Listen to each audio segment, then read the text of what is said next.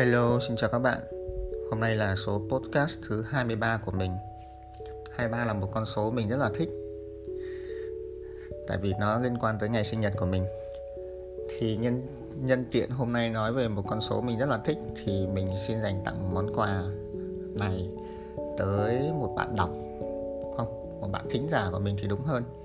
Tối hôm qua mình có nhận được một cái tin nhắn của một bạn. Bạn ấy nhắn mình như thế này Em chào anh Tuấn Anh, em là Vi, đang là một du học sinh.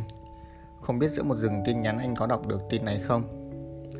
Em theo dõi anh cũng khá lâu rồi, hay đọc bài và dạo này ngày nào cũng nghe postcard mà anh đăng. Em đang có nhiều tâm sự, đang định hỏi anh làm thế nào để bớt dây dứt ở quá khứ.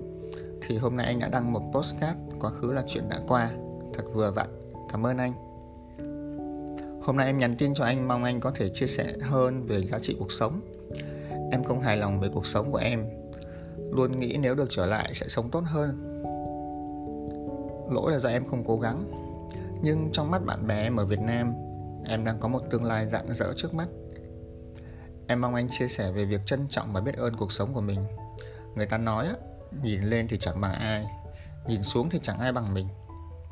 Nhưng em luôn nghĩ Nhân sinh này có ai nhìn xuống để sống sao? Vì em lúc nào cũng hơn thua với người mà tự mình cảm thấy bản thân dằn vặt đau khổ. Ngày mai anh có thể chia sẻ postcard về quan điểm sống này được không? Trước tiên là rất là cảm ơn vi tại vì à, thường thì hôm qua có người hỏi mình là khi mình thu postcard thế này thì mình có lên kế hoạch về chủ đề trước không mà mình có viết ra mọi thứ mình định nói không. Thì thành thật mình chia sẻ là không tại vì à, mình muốn mọi thứ nó tự nhiên bản thân mình cũng lười nữa. Mình muốn nó tự nhiên. Sáng hôm đó mình nghĩ ra cái gì thì mình sẽ chia sẻ với mọi người. À, cái tâm sự của vi rất là hay á.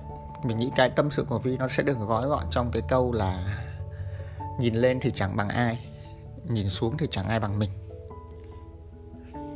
Nếu mà thông thường là mình trước đây á thì mình khi mà ai đó tâm sự những cái chuyện buồn những cái chuyện tiêu cực với mình á thì điều đầu tiên mình sẽ làm là mình khuyên người đó là thôi, đừng có tiêu cực nữa. Suy nghĩ tích cực lên. Tiêu cực nhiều làm gì? Phải tích cực thì cuộc sống nó mới vui được. Nhưng mà sau 2 năm mình làm trong một công ty tâm lý, cũng như là mình dành thời gian mình học hỏi thêm những kiến thức về tâm lý và cho rồi thêm về kinh nghiệm của bản thân thì mình nhận ra là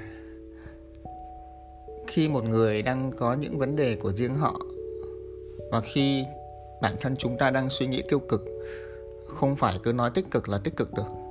Ừ không phải lật một cái từ bên tiêu cực sang bên tích cực được. Mà trước tiên là phải dành thời gian để nhìn nhận rõ cái vấn đề hiện tại của mình. Nhìn thật là sâu và nhìn thật là rõ về nó. Ví dụ, bản thân mình hay so sánh với người khác. Bản thân mình dễ bị tự ti khi nhìn thấy những người thành công hơn cái suy nghĩ đó nó đến từ đâu? Mình phải dành thời gian mình xem lại xem cái quá khứ của mình lớn lên như thế nào, mình lớn lên với ai, mình bị tác động bởi ai. Cái điều gì nó tác động mình từ nhỏ, nó đã tạo nên cái con người của mình hiện tại. Thì thứ nhất là dành thời gian để suy nghĩ về cái đó.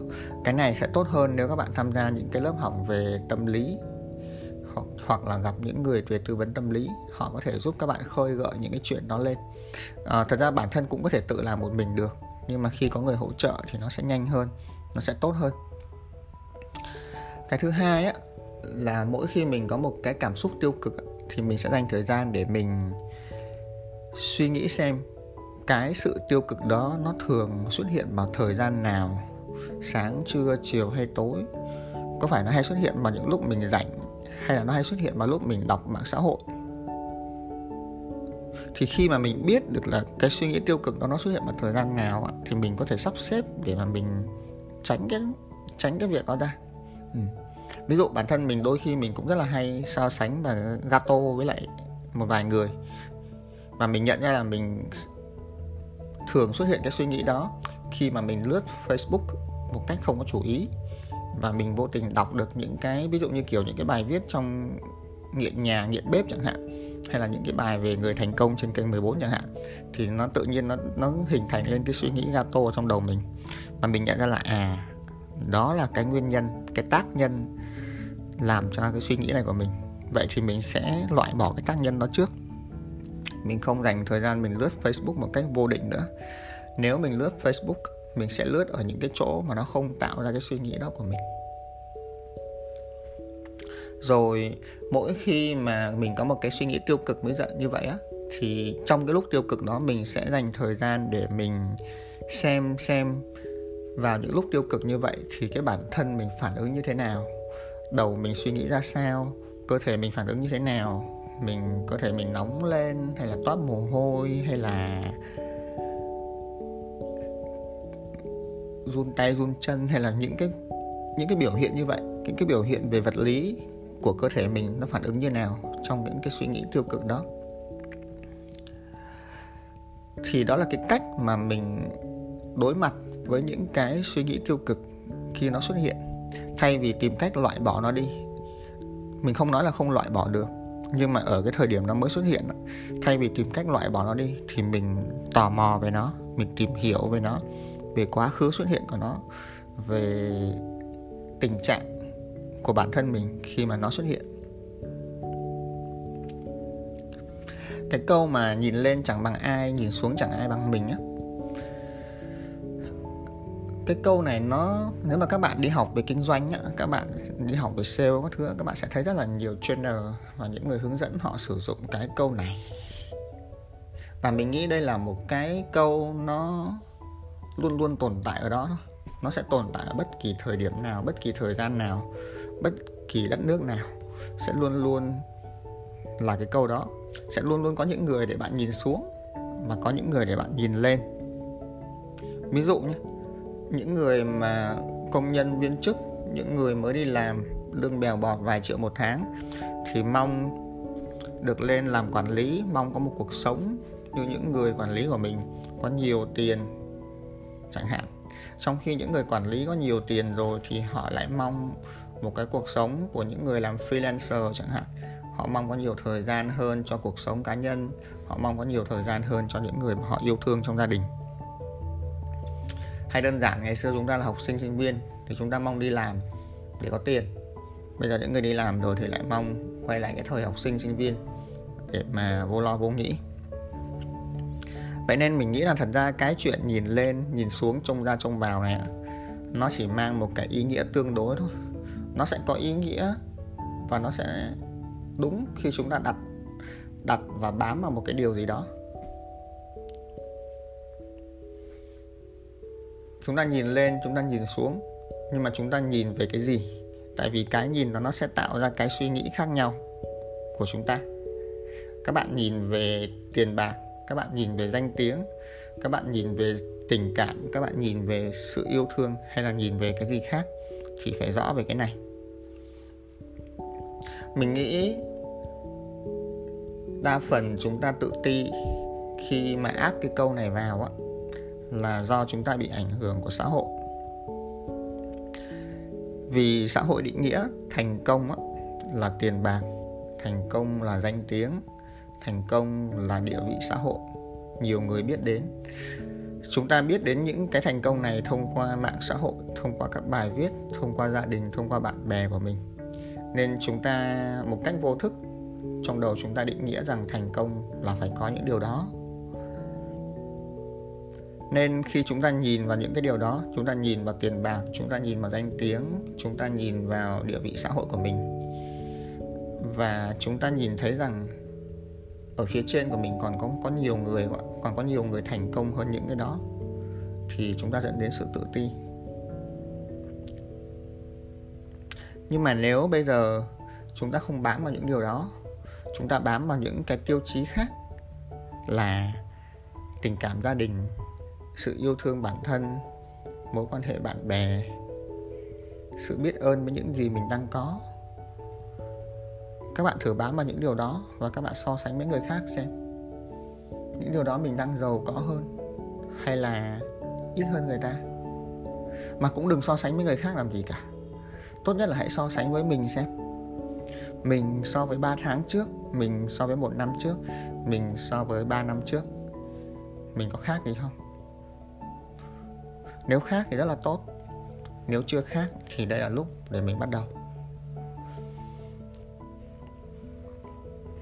Hôm qua mình đọc một uh, vài chương sách trước khi đi ngủ thì nó nói về một cái chuyện là đơn vị tiền bạc. Thì cái ý chính của cái cuốn sách nó nói về cái điều rất là hay đó là người giàu có nhất không phải là người có nhiều tiền nhất. Tiền có thì cũng sẽ hết và tiền thì không bao giờ là đủ cả. Nhưng mà người có giàu có nhất là người có lòng biết ơn với mọi vật mọi việc mọi thứ xung quanh mình. Chúng ta dành rất là nhiều thời gian để học về kỹ năng phát triển bản thân, kỹ năng kiếm tiền, làm thế nào để kiếm nhiều tiền hơn, làm thế nào để phát triển bản thân trong công việc hơn. Nhưng mà chúng ta lại quên đi cái chuyện học cách để trân trọng, học cách để biết ơn những gì mình đang có. Ví dụ khi bạn đang nghe cái podcast của mình đến đoạn này. Bây giờ các bạn thử dừng lại trong 30 giây, nhắm mắt lại, suy nghĩ trong đầu xem ba điều mà bạn thấy biết ơn là gì.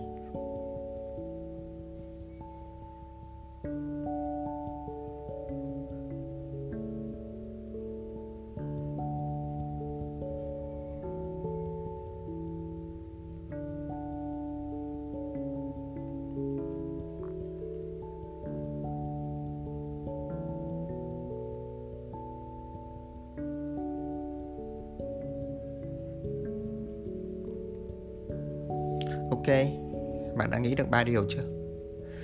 Mình mình hy vọng là bạn đã nghĩ được ba điều rồi. Nếu mà trong 30 giây đó bạn chưa nghĩ được ba điều bạn thấy biết ơn thì đây là một thứ bạn cần phải tập. Ví dụ, ngay lúc này mình biết ơn vì mình đang ngồi dưới một mái nhà, một căn nhà tuy nhỏ thôi nhưng mà nó đủ che nắng mưa và nó là một không gian riêng của mình. Mình biết ơn vì tối qua mình đã có một giấc ngủ rất là ngon, không bị làm phiền bởi điều gì cả mình biết ơn vì mình vẫn có được cái giọng nói này để mình chia sẻ những gì mình có với mọi người. Thì cái sự biết ơn các bạn phải coi cái sự biết ơn nó giống như là một cái cơ bắp của não chúng ta đi tập gym, chúng ta chúng ta muốn to lên thì chúng ta phải tập nhiều. Chúng ta chạy bộ, chúng ta muốn chạy được dài hơn thì chúng ta phải tập chạy. Tương tự như vậy, chúng ta muốn tăng cái sự biết ơn, tăng cái lòng biết ơn của bản thân thì chúng ta phải tập cái sự biết ơn đó mỗi ngày. Nếu trong 30 giây vừa rồi các bạn không nghĩ được ra điều gì để biết ơn cả, thì đó là cái các bạn phải tập. Và tập như thế nào? Thì có hai giải pháp mình làm hàng ngày. Thứ nhất là mình ngồi thiền hàng ngày. Thiền ở đây các bạn có thể ngồi một chỗ để mà khoảng 10 đến 20 phút để mà thiền. Hoặc các bạn có thể thiền những cái kiểu nó vui hơn. Ví dụ như mình đi bộ ở ngoài đường hoặc là trong lúc mình ngồi trên xe Grab để mà mình đi đến chỗ làm chẳng hạn thì mình sẽ nhìn ngó xung quanh và mình tập khởi lên cái sự trân trọng sự biết ơn với những cái gì xung quanh mà mình đang nhìn thấy. Điều số 2 á, là mình viết journal tức là viết nhật ký. Chuyện này mình có thể làm vào buổi sáng hoặc buổi tối. Và mình nghĩ chuyện này các bạn nên làm nếu các bạn là một cái người thường xuyên suy nghĩ. Không cần biết là suy nghĩ tiêu cực hay tích cực trong đầu nhưng mà khi các bạn thường xuyên suy nghĩ thì các bạn nên viết ra. Khi viết ra thì nó giúp mình sắp xếp hệ thống lại được cái suy nghĩ của bản thân. Nó giúp cho bản thân mình bớt suy nghĩ hơn, thì từ đó mình sẽ nhẹ đầu hơn. Ok, đó là một số quan điểm của mình về cái chủ đề này. Trước khi kết luận lại thì mình thích thay đổi cái câu nhìn lên chẳng bằng ai, nhìn xuống chẳng ai bằng mình bằng một cái câu khác mà mình thích hơn. Đó là hãy nhìn lại bằng lòng vị tha. Nhìn về phía trước bằng hy vọng. Nhìn xuống bằng lòng trắc ẩn. Và nhìn lên bằng lòng biết ơn. Cảm ơn mọi người. Chúc mọi người một ngày làm việc thật là hiệu quả.